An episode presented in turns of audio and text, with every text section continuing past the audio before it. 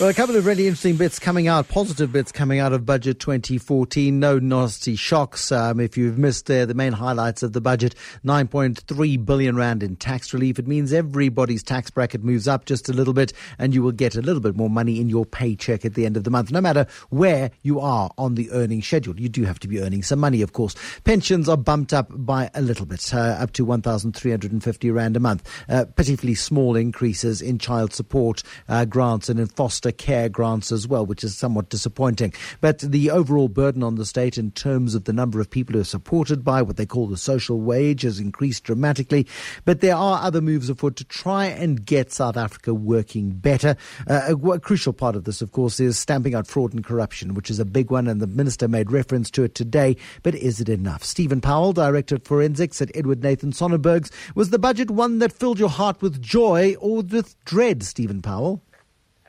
Bruce, the budget was actually, it has a number of positive elements to it. And, and I was very pleased with the enhancement of efficiencies and cutting waste and the comments around eliminating corruption. And there are strategies to enforce that. But what I thought was missing and what did fill my heart with some despair was the fact that we haven't allocated any greater resources to the investigation of fraud and corruption and, and also not to the prosecution. And, and those are areas where I think we needed to see some enhancement. But what did give me a lot of pleasure was I noticed that there's going to be an initiative to analyze the business interests of government employees because I think that is a significant drain on the fiscus. There are way too many government officials who are abusing positions of power to enrich themselves. And that's going to come through as a positive, but without the additional funding in order to uh, boost and bolster the, uh, the the prosecutorial ability of the state to to nail people within the system who are corrupt, and also to nail, frankly, people in the private sector who uh, who quote uh, badly. And the finance minister had a full go at people who, especially in the property sector today, who basically yeah. abuse government and and and and rip government off on leases. He had a full go at the property industry. Absolutely, and, and, there's going to be a major focus in that area, Bruce. The, the one comment I, I, will make, you know, which won't require major financial input from the fiscus, is government really needs to try and get private sector to come to the party and to start enforcing anti-corruption compliance within their own organizations, you know, and that, that is a mechanism that I think will help curb the bribes that are paid to government officials. Steven Powell, oh, sorry, Steven. Thank you very much for joining us this evening. Director of Forensics at Edward Nathan Sonnenbergs at ENS this evening. On the line to us from, they call it the Friendly City, but we know it's incredibly windy. Warren Ingram on the line to us from Port Elizabeth this evening, financial advisor at Galileo Capital. He also joins us every Thursday night to talk to us all about issues of personal finance. But I can't wait till then to hear your voice, Warren Ingram. Um, some nice, uh, new, some nice issues coming through in the budget in terms of making pension funds cheap cheaper, uh, that's going to come as a bit of a shock to the pension funds industry, possibly. Bruce, it's been part of a long and ongoing uh, project by Treasury, so so hopefully not a shock to to the, the industry at all. Um, the, I, I, guess they haven't really given us any detail. They do say that the draft reforms will be published shortly. So I guess you know it's, it's one of those where they they um, have been talking about it for a long time. They've issued a few white papers about it. So far, um, you know, the, the original white papers looked quite scary to the industry, but as things have gone on and the consultation has carried on, so those reforms have looked a little less, less scary and potentially more responsible. But until we actually see the black and white, we won't we won't know exactly what they're doing. But for, for the Joe investor who you know who has a, an RA or a company pension fund or, or some kind of retirement vehicle, this is without doubt very good news. You know, anything that drives the costs of these products down is ultimately good for, for, for the person who actually puts the money you know, into their savings every month.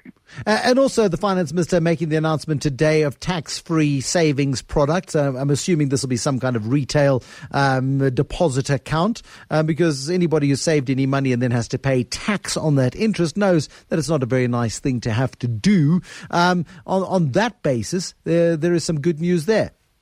Yeah, and, and, and you know, if they, I mean, the, the simplest thing to me would be say to anybody who's a private investor who's investing in these RSA retail bonds that your any investment that you do up to whatever amount is 300 or 500,000 rand all the interest you earn on that is hmm. completely tax free. That would be, you know, an easy way of doing. it. Absolutely, and that way government gets you to lend the money. They pay you a, a, an above market interest rate as a return, and you don't have to pay tax on that interest. It certainly would be simple. Hopefully, they'll focus on simple, Warren.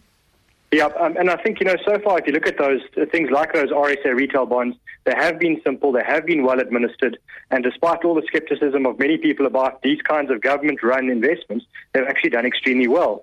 And anything that they can do to encourage people to save a bit more and, and you know, and, and not sort of get some kind of tax drag system I think is, is wonderful. Final one. I didn't hear anything in the budget speech. It may be tucked away in the budget documents. Somebody's asking on the SMS line, have there been any changes to the taxation of trusts? No, I d- I didn't see anything, and it was one of the things that I was really worried about. The, the other one that really was making me panic was any increase in dividends or capital gains tax, but, but thankfully it seems like they've avoided the temptation to, increase those taxes. There we go. Warren Ingram, financial advisor at Galileo Capital, getting snapshots of budget 2014 this evening from uh, uh, picking out on some of the highlights of it. Also in today's budget speech, the finance minister making a number of announcements about amendments to the way in which small business is going to be treated. Now, I wonder just how significant this is. If I go to page 17 of uh, the of the budget speech, uh, the president, the the finance minister, in response to a tip for Pravin from Sharon Bossy from Pretoria, uh, suggesting that government must offer incentives to help small business. He says in the budget speech he allocates six and a half billion rand over three years to support small and medium enterprises. Pavlo Phitidis, Mr. Small Business on this show, the chief executive of Aurik Business Incubator. Is this what you were hoping for, Pavlo, when um, you engaged the minister last year? No, not at all, Bruce. Uh, you know, so if we look at it, there's a turnover tax regime that's going to be amended to reduce the tax burden on micro enterprises. But the fact of the matter is that it's relevant for businesses generating less than a million rand a year in revenues. Now, the take up of that particular piece of legislation has not been great. And the reason is that at a million rand a year, once you've got your turnover running through, you've got your expenses running through, and you've got a family to feed, in any event, you're not producing any profit. So if you opt to take the turnover tax, you'll end up paying around 30,500 Rand in taxes, whereas if you remain on the standard tax regime of 28% of profit, because you're not generating profit, you probably won't pay anything. So I think mm. that that provision has been made in order to try and bring more people into the tax net, specifically in the informal sector. Uh, okay, okay, but but this is designed to help micro enterprises, Pavlo. I mean, there there is, an, I think, an assumption, and it's either right or it's wrong, that um, there are people who are well funded, ugly enough, and, and, and wealthy enough to look after themselves. Yes, but the fact of the matter is that if you stick to the normal tax regime where you're paying 28% of profit after tax, it's a far better option, most likely, than opting for the turnover tax. Yes, there's a simplified process in paying your tax. There is a slight reduction in red tape but ultimately you're going to land up paying more, I believe, if you opt for the turnover tax opportunity that's been pro- provided here. Um, as opposed to staying in, in, your normal tax regime. At the upper end of the small business sector, however, amendments be made to the venture capital tax company regime. Also, rules related to access to foreign capital be eased uh, to try and get entrepreneurial development. That's got to be positive.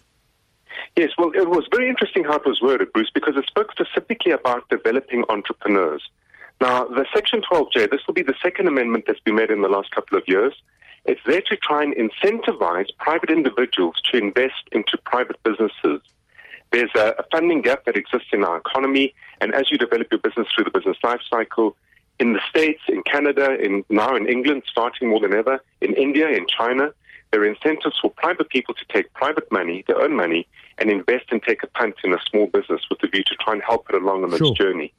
It depends on whether that provision is going to be simplified further because the last amendment left it in a rather unworkable state and it hasn't been well adopted at this point in time. We'll chat again tomorrow. Pavlo Phitidis, thank you, Chief Executive of Aurik Business Incubator. Two or three years ago, Simon Mantell, you alerted us to the scourge of garnishee orders and the Finance Minister very responsive on that particular point today. Hello, Simon. Hi, Bruce. Um, were you happy with what the finance minister is saying about uh, the high levels of indebtedness, about illicit lending and, and, and garnishee orders? No, but I think, you know, look, it's difficult to know what sort of legislation is being passed. You know, he alludes to what's going to be done. But I think that, you know, as with a lot of things in our country, we get to forks in the road. And I don't know whether we always take the right fork. I mean, if, I look at this, the indebtedness part of it is obviously through borrowing, but the, the vast majority of the excessive indebtedness is because of the interest and the hidden charges that have been uh, been allocated uh, to these various loans. And what I would like to see, I mean, this was the perfect opportunity uh, to put the cat amongst the pigeons. At the end of the day, emolument attachment orders, which some people refer to as garnishee orders, but emolument attachment orders render a loan fairly secure. And whether it be the credit providers in white good industry, in the white goods like uh, fridges and washing machines or clothing, or the likes of the African banks of this world, they always uh, make emphasis or place greater emphasis on the fact that the loans are unsecured. But the fact that you can uh, have an emolument attachment order makes the loan very secure. And if we want to cut uh, the exploitation of the, the blue collar workout, if we want to remove that from society, emolument attachment orders need to be outlawed. And what needs to be happen, the solution, because everyone needs credit, the solution is for government to work with the employers to provide one single uh, source of credit to employees at an affordable mm. rate where they have one line of credit and they can then effectively buy for cash. It's crazy that blue collar workers pay up to 93% in interest and hidden charges on loans when we as middle class South Africans might pay 9 or 10%. It just doesn't make sense. Simon Mantell, outspoken on issues of emolument orders, of garnishee orders, of course, and the interest rates, the punitive interest rates. And he explains it so well that uh, the vast majority of South Africans who want to borrow money have to pay. Rian le Roux, chief economist at the Old Mutual Investment Group, on the line to us from Cape Town this evening. Was there one spectacular, great big win in this budget, Rian le Roux? I'm looking for, I'm looking for the, the cherry on the top.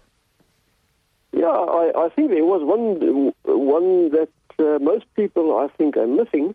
Um, and the one is that the fiscal consolidation is still planned to go ahead. But the important thing to me is not the fact that we're still planning to reduce the deficit. The more, most important part to me is that the government has put the pressure on itself to do it via curbing expenditure. Uh, the, the easy route would have been to say, look, we need money, we need to narrow the deficit, let's just raise taxes. Let's just give less in terms of fiscal drag relief, let's put in additional um, band in terms of high income groups or even have a super tax, or whatever, we immediately take the pressure off the politicians to, to curb spending. The fact that government has not done any of that says to me that they're actually putting pressure on themselves to keep the fiscal consolidation in place and to do it via curbing spending, which is precisely what is needed. So to me, that was the best part of the budget. The best part of the budget is a little bit of a uh, sort of government uh, beginning to walk the talk, as it were, um, and not a hint of populism in this budget, which I think is also massively refreshing in an election year. Yeah. Yeah, correct. Um, you know, you, you can't really, if you look through the budget, see any signs of populism or the typical kind of election budget in this thing. It's it's just not there. So um, yeah, I think the government, as you say, they're starting to walk the walk, talk the talk, and I think that is that is correct. I mean, we we are essentially in a bit of a crisis in the sense that service delivery is not what it should be. Uh, the budget deficit is too big. The current account deficit is too big. Um, government simply spends too much, and it needs to spend less. And I think the fact that they're putting pressure on themselves by not raising taxes, which will be the easy option, um, suggests to me that uh, finally government is starting to get serious about all of this. And you know, we've got the threat hanging over us of a rating downgrade. So we need to do something. And we're doing it. Rian le Roux, the chief economist at the Old Mutual Investment Group, wrapping up five experts in five minutes or slightly longer uh, on the five big points in today's big budget.